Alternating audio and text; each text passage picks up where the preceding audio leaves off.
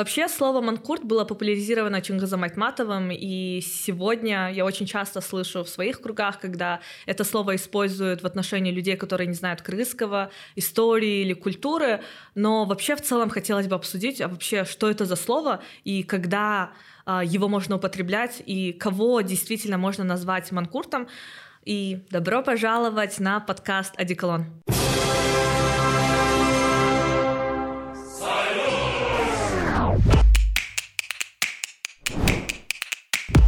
Эскимо по три копейки, дружба народов, коммунизм. Устали от романтизации совка? Мы развеем эти и другие мифы в нашем подкасте «Одеколон».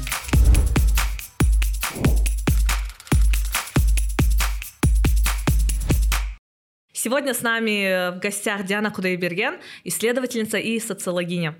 Диана, расскажи, пожалуйста, кто, что, кто, что такое манкурт? Что это за слово? А, ну, вот как ты сказал, мы знаем это из э, описаний э, Чингиза Айтматова, еще нескольких писателей Центральной Азии. Это действительно такой очень трагический миф о человеке, который а, попадает в рабство, его враг а, забирает, и он как бы путем очень большой пытки заставляет его физически потерять свою память, потерять свою идентичность и делает его просто рабом, который э, выполняет все пожелания своего господина, получается, и доходит до того, что когда приходит мать этого воина, э, который стал манкуртом, то он ее не узнает и убивает ее, да, то есть это очень трагичная история на самом деле, и мне кажется, что в, наше, как бы, в, нашу, в нашу независимость 91 года начались все эти разговоры, что а, как бы, и они на самом деле очень интересно, что они были не только в Центральной Азии. Термин «манкурт» очень прижился и в прибалтийских странах тоже об этом говорили, что а, на самом деле это же большая трагедия, и Манкурт ассоциировался в начале 90-х именно с понятием, что Советский Союз пытался сделать из большого количества людей в разных республиках, а, в разных культурах манкуртов, которые бы без, безоговорочно подчинялись воле а, ну, центра да, или определенного господина по, по мифу, но которые бы постепенно забывали свою историю, свою идентичность, потому что, по сути, манкурт — это человек без собственной субъектности, у него нету своего а, собственного сознания, он не может за себя постоять, когда у тебя нет идентичности, нет субъектности, а, ну, это а, понятно, да, и, и когда ты не помнишь своих каких-то корней, теряешь свою а, основу, ты становишься просто рабом, который, безусловно, все это делает. И вот как бы в 90-х это, это была, а, этот термин использовался как больше такой трагический, что нам делать дальше, как нам восстановить, а, как, как нам перестать быть манкуртами, чтобы жить и восстановить свою субъектность. Поэтому это очень деколониальный на самом деле а, термин. Но э, сейчас в наших странах, в Казахстане тоже, в, в Кыргызстане, Манкурт используется более как оскорбительное слово, очень часто в повседневной жизни, как человек, который забыл собственный язык. А, но тут-то постановка немного неправильная. А, человек забыл или его заставили забыть поколениями, когда его родителям не давали учиться на собственном языке, когда, а, ну, то есть у нас же это тоже, это не то, что случилось в 90-е годы, это, это работало в советской системе десятилетиями, декадами. А, мне кажется, произошла какая-то подмена понятий на самом деле о том, что да. действительно означает быть манкуртом. И сейчас а, вот просто что, вот мы знаем, откуда появилось слово манкурт, но что действительно означает быть манкуртом? Незнание языка означает, что ты манкурт? А, мне кажется, это более комплексная проблематика, ну, в зависимости от того, как люди хотят на нее смотреть. А, опять-таки, в деколониальной оптике нет какой-то доминанты, поэтому я не говорю, что а, незнание языка это правильно или неправильно. Если люди смотрят с этой оптики, то, наверное, им так удобнее. Да, и язык — это действительно большая составляющая культурного кода, большая составляющая э, идентичности человека. Поэтому, если кому-то хочется назвать человека манкуртом, потому что он забыл свою, свой язык или свою культуру, то да. Но с моей позиции, то, как я это вижу, мне кажется, что а, это именно понятие порабощения и превращения человека в раба, который безоговорочно исполняет все то, что говорит ему его господин.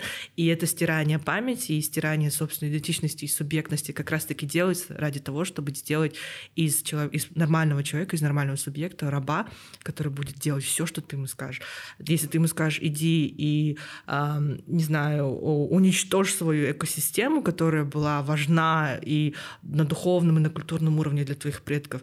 Иди э, какими-то индустриальными ошибками э, высуши Аральское море, которое было очень важно для нашего региона, или построй в своих степях, в которых твои предки кочевали тысячелетиями, э, столетиями построить там а, а, Байконур, да, да, загрязняй постоянно эту землю, эту великую а, и важную степь, которая в нашем сознании кочевников очень, очень важна а, всеми этими выбросами, то мне кажется, это вот про подавление субъектности и превращение людей а, в каких-то... Я не буду говорить рабов, все таки это, это а, немножко как бы категорично или радикально, но превращение людей в таких, а, в такие подчиненные тела, которые исполняют э, приказы, э, позабыв или даже помня, но не имея права, э, поз, ну, то есть позабыв о своей, не позабыв или, или помня о своей истории, но не имея права пойти против воли э, того, кто, кто тебе это говорит, то есть он главенствующего. Вот, а, мне кажется, ты очень классную тему подняла, потому что в этом вопросе мне кажется, что у меня примерно такая же позиция, как у mm-hmm. тебя, а, и мне кажется, что Манкурт это, как ты сказала, вот человек, который а, подчиняется, mm-hmm. и в этом случае просто что я вижу в своих кругах, что происходит, mm-hmm. это то, что есть ребята, которые, например, русскоязычные, но у которых очень классно развито критическое мышление, и они понимают, какую пропаганду ведет Россия, и в целом они могут этому что-то, у них есть что сказать, и они об этом пишут в социальных сетях, но их обвиняют в манкуртизме. Вот, и мне в такие моменты становится очень обидно, и мне кажется, было бы здорово, если бы мы в целом начали обсуждать, а, а что значит быть манкуртом на самом деле, и вообще а, когда ты становишься манкуртом, потому что есть очень много ребят тоже, которые говорят на кыргызском, но очень э, сильно поддаются риторике, которую ведет Россия. Они поддерживают войну, они говорят, вот э, Россия принесла нам культуру в Кыргызстан, или же э, о том, что, ну блин, ну мы же Кыргызстан, где Кыргызстан, где Россия, там и экономика более развита, и Россия такая сильная держава, нам нужно туда ехать. И вот, и в такие моменты, э, мне кажется, нам пора начать обсуждать о том, что вот здесь вот есть грань, что ты можешь говорить на кыргызском, ты можешь прекрасно знать культуру и традиции, но это, э, возможно, ты еще больше манкурт, чем человек, который не знает своего языка, потому что, по сути, для общества, для нашего общества, для нашего э, ну да, для Кыргызстана ты наоборот приносишь э, вред, ты наоборот не знаешь, что было бы лучше для нашего будущего, чем человек, который не знает культуру и язык. Мне кажется, в какой-то момент произошла произошла какая-то подмена понятий, что ли, что-то такое. Что ты об этом думаешь? Ну, это то, как развивается общество, и мне кажется, что проблему языка тоже не нужно как бы ну, да. списывать, и, и то, что люди как бы начали задумываться об этом, что появляются интересные проекты, как, например, Хаза Граммар, да, я знаю, в Кыргызстане тоже есть эм, похожие инициативы. Это очень важно, но тут вот идет как бы... То есть вот этот процесс, почему ты не говоришь на языке и так далее, это, это процесс общественный, как бы как люди приходят к этому как общество. А, это не, не что-то, что сбрасывается сверху, да.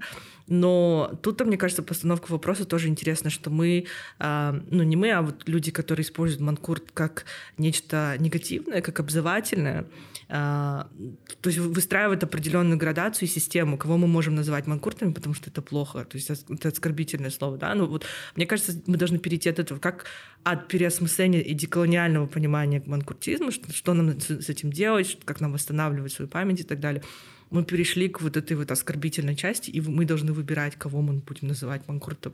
Хотя, по сути, судьба манкурта — это очень печальная, трагическая как бы судьба, и это трагический удел, что будь то это люди, которые не говорят на родном языке или не понимают родную культуру, а, потому что ну, по, по разным да, причинам, или будь то это человек, который говорит на родном языке, но поддерживает абсолютно колониальную политику нынешней э, Российской Федерации, то как бы для меня в этом трагедия, я не вижу в этом э, как бы повода, чтобы человека поставить опять на какую-то иерархию, что ты хуже или ты лучше, а, или там а, мы должны вот считать такого человека плохим человеком и так далее. Это, это тоже очень советское понимание в нашем сознании, да, найти вот эту какую-то градацию, иерархию, э, какие-то полугаммы и так далее. Мне кажется, вот это очень проблематично.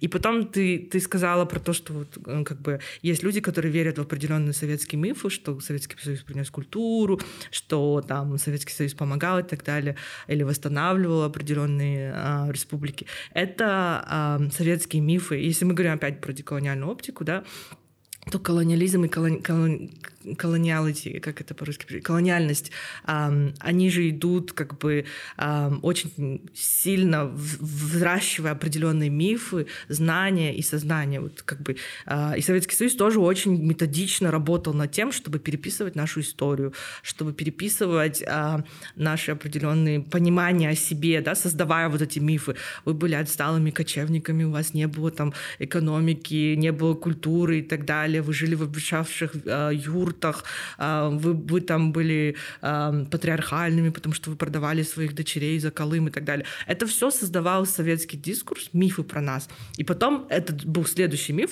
а теперь мы принесли вам культуру, мы принесли вам образование, у вас было 2% образованных людей до революции, стало там 100% людей образованных после а, Второй мировой войны и так далее. Ну, как бы это все граничит, вообще про образование хочется сказать, про, про то, что литер, как люди писали или читали, возможно, люди не читали не писали на том колониальном языке, который от, него, от них хотели советские власти, но это нельзя говорить о том, что люди абсолютно не владели знаниями. Просто знания были другие, непонятные советской машине. Вот. И как бы нужно бороться с этим мифом про вот это облагороживание, про, про, про то, что мы вам принесли культуру. У нас была культура. И человек, который говорит и верит в то, что Советский Союз был хорошим, потому что он принес культуру, в принципе, является носителем этой колониальности в своем сознании.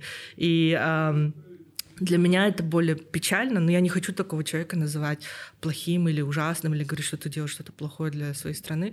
А, мне просто хочется с таким человеком поговорить, понять этого человека и, и как-то, возможно, ну, поговорить о том, что давай посмотрим, может быть, то, как мы видим мир неправильно, или как ты видишь мир а, неправильно. Ну, для меня суть главная, что манкурт не должен быть оскорбительным словом. Это печальное эм, и такое деколониальное слово для, для саморефлексии. Мне очень нравится вот эта мысль. А, ты абсолютно права, потому что, а, по сути, что сейчас происходит в нашем обществе, это то, что мы внутри себя очень э, раскаляемся mm-hmm. и боремся друг yeah, с другом, yeah. хотя по сути вот эту борьбу друг с другом нам насадили yeah. сверху э, еще в то время, и мы продолжаем оставаться вот получается в этой в этой какой-то борьбе внутренней, и надо из нее выходить. Э, Вау. ну, смотри, это как, как, как будто нам постелили какую-то игру в монополию, да, и нам сказали, ты играешь белыми шашками, я, я играю черными, а там кто-то еще какой-то судья, и постоянно меняет правила игры нам. И не дает нам просто взять, бросить эту эм, как бы карту и сказать, мы хотим играть в Сумалаки там или еще что-то, да, да. А, ну, или в какую-то свою игру.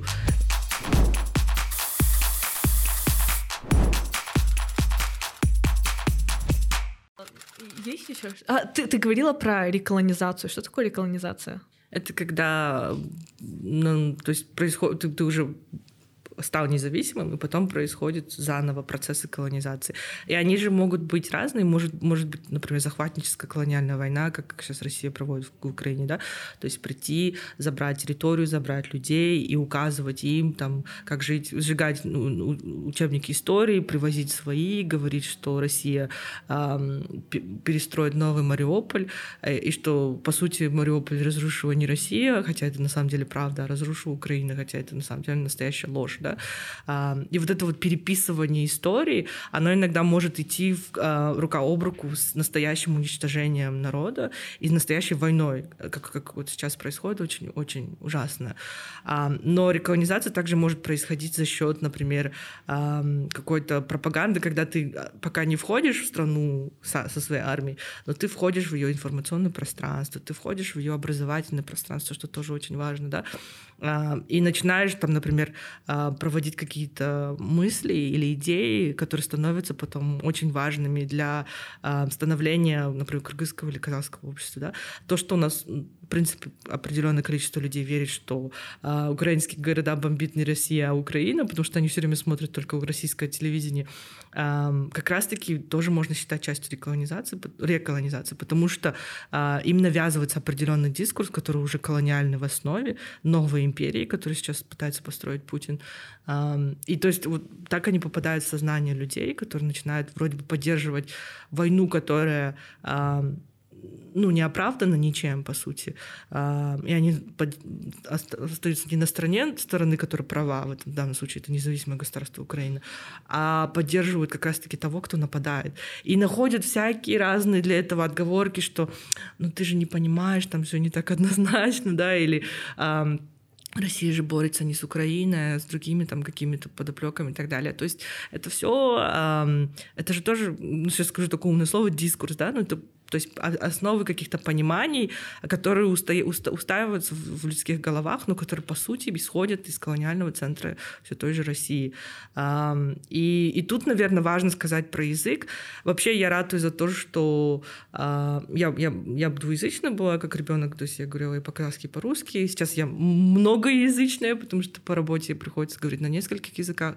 Но я считаю, что как бы кем бы ни были люди, говорили они на одном языке или на другом, или они были просто русскоговорящие, но не этнически русские, да, русскоговорящие кыргызы или русскоговорящие казахи. Мне, мне кажется, что нужно тоже деколонизировать русский язык в нашем регионе и найти какой-то способ, потому что мы же не можем э, этих людей как-то вычеркнуть из нашей истории или жизни. Да? Они тоже наши сограждане, они тоже часть нашей культуры, они создают то, что происходит э, с нами, то, что ну, как мы создаем вместе будущее наших стран. Э, с другой стороны, как бы мы видим, что эм, политика языковая, которая проводилась в школах, в университетах, она, к сожалению, не привела к тому, чтобы люди массово начали говорить или хотя бы хорошо говорить на, на государственном языке. В этом провал абсолютный, мне кажется, нашей государственной политики, по крайней мере, в Казахстане точно потому что столько лет были всякие программы, но почему-то к эффективности они особо не приводили а, по, по изучению казахского языка. И вот тут встает как бы двоякий вопрос, который мне тоже стоит еще, наверное, для себя решить, что с одной стороны нужно деколонизировать русский и сказать, что он тоже есть, есть казахский русский, есть кыргызский русский, есть московский русский. И вот как бы московский русский это не тот русский, на котором мы говорим. Мы говорим на своем. А, мы, мы говорим своим подтекстом, потому что язык — это тоже культура. И если язык долгое время говорится в одной стране, в одной культуре, то он получает как бы а, определенную культурную подоплеку. Мы, мы говорим с какими-то своими словами, со своим говором и так далее. С другой стороны, пока есть русский язык, он используется как инструмент империализма Российской Федерации по той же сути реколонизации. Если бы э, наши люди, которые смотрят российское телевидение, не владели этим языком, то, возможно, к ним не доходили бы такие нарративы. Поэтому здесь такой вопрос двоякий, что Россия, э, и совет, ну, используя э, наследие, совет, колониальное наследие Советского Союза, очень искусно с этим работает сейчас. Поэтому как бы здесь двояко. Что с этим делать? Я, я вот, например, не знаю ответа на этот вопрос. Как ты думаешь? Блин, хороший вопрос, потому что я тоже об этом думала. А, ну, например, если мы берем английский язык, то Англия колонизировала очень много разных стран в свое время, но сейчас эти страны говорят на английском. Это английский считается государственным языком, например, в Сингапуре, но при этом э, они не находятся в таком сильном инфопространстве Англии, как они, они в своем независимом. И э, вот тогда я, я задумалась о том, что на самом деле деколониальная оптика должна быть в наших головах. Язык — это супер важно, культура — это супер важно, это неотъемлемая часть. Э, если мы хотим с ней себя идентифицировать, mm-hmm. то это типа неотъемлемая наша часть, но при этом э, все-таки, мне кажется, корень, он находится в нашей голове, mm-hmm. и до тех пор, пока мы не деколонизируем наше сознание, будем все равно попадаться в это же инфопространство mm-hmm. и э, будем поддаваться этим нарративам. То есть, мне кажется, если бы мы э, я не знаю, деколонизировали бы историю, и больше людей понимали бы, что на самом деле произошло. Mm-hmm. И даже если мы бы говорили на русском, то мы бы такие, что этот Путин говорит? Mm-hmm. Мы бы все равно не поддавались этому, но из-за того, что в наших головах мы все еще живем в тех временах, mm-hmm. мы все равно мне кажется, это дело не в языке. Те, в тех рамках. Да, в тех рамках. Мне кажется, вот это дело не в языке, потому что есть столько кейсов, когда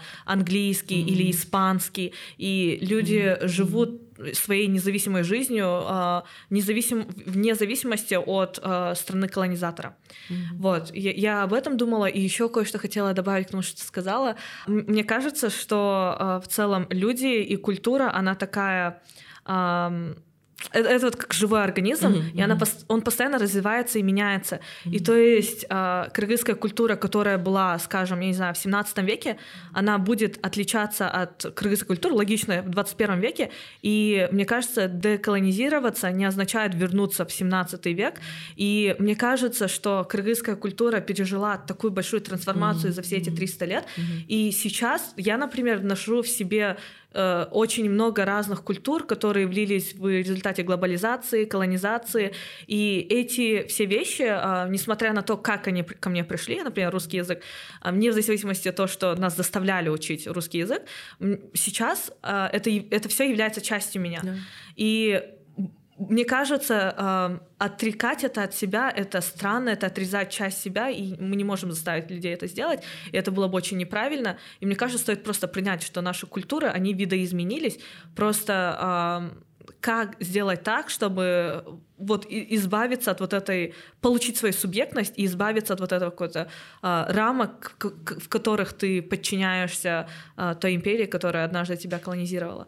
Ну, это и есть цель деколонизации. Вот, а, вначале определить, какие рамки и иерархии существовали, то, что мы понимаем под колониальностью, да, потому что, как я и говорю, империя может распасться, в нашем случае это был Советский Союз, он распался, но в 91 году мы получили независимость, но мы продолжали работать над процессами, а что это значит?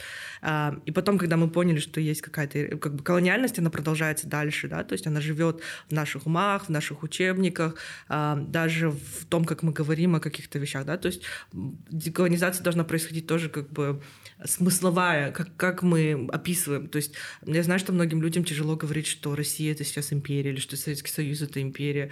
А, ну, как бы, когда я первый раз сказала, что война в Украине — это колониальная война новой Российской империи, мне, ну, я немножко почувствовала облегчение, как будто бы мне не нужно а, ходить и обманывать себя в том, что это не так, потому что это действительно так.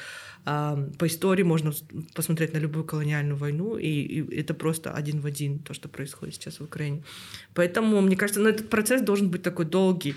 И единственное, что я хотела сказать, что как бы мы в своем контексте, когда говорим про Центральную Азию, это, это тоже очень важно, да.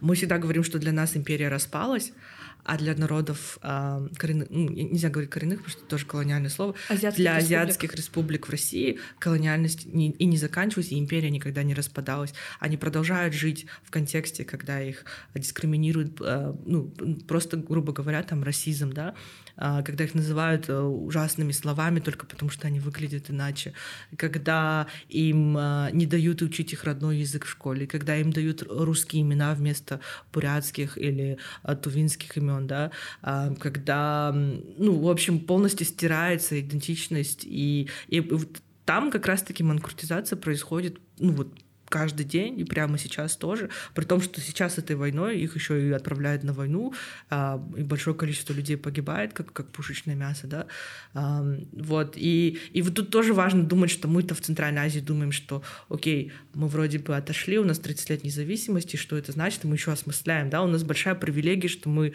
вообще можем об этом думать, и что нас не называют, знаешь, на улицах а, плохими словами, расистскими. А, я могла ходить в казахскую школу в первый класс и не думать о том, что а, там поколению до меня это было ну, как бы недоступно, да, нужно было там проходить огромное количество каких-то препон, чтобы вообще отдать ребенка в казахскую школу.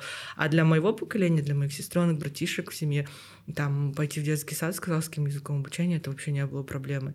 Поэтому, эм, мне кажется, нужно думать еще вот, вот так в разрезе и в диалоге с азиатами России, что и как бы и посмотреть, если люди не верят, что колониальности не было, или что, что то, что, о чем мы говорим, это неправда, посмотрите, как живут буряты, посмотрите, как живут тувинцы, посмотрите, как живут люди в республике Саха, Якутия, да, э, в Калмыкии, в любых других странах, где запрещено, ну, как бы родной язык, калмыцкий, бурятский, это факультативный предмет. Ну, мы даже, мы даже представить такой факультативный предмет. это, это ужасно. Поэтому, мне кажется, мы, мы должны еще мыслить не только в рамках региона, что мне, меня очень радует, что мы мыслим по, по центральноазиатски, как бы пытаемся говорить про наш общий опыт, но мы еще должны мыслить а, в, в, в этой связке с теми людьми, которые еще остались в империи, к сожалению. Спасибо большое, Диана, что была сегодня с нами. А, у нас вышел, мне кажется, очень интересный разговор о том, как, как вообще э, ставить а, манкуртизм в этот диалог, в диалог деколонизации, потому что это очень а, деколониальное слово, но что это действительно означает, нам стоило в этом разобраться, как, как смотреть на это слово и как к нему относиться, как его, как о нем говорить вообще, в каком контексте.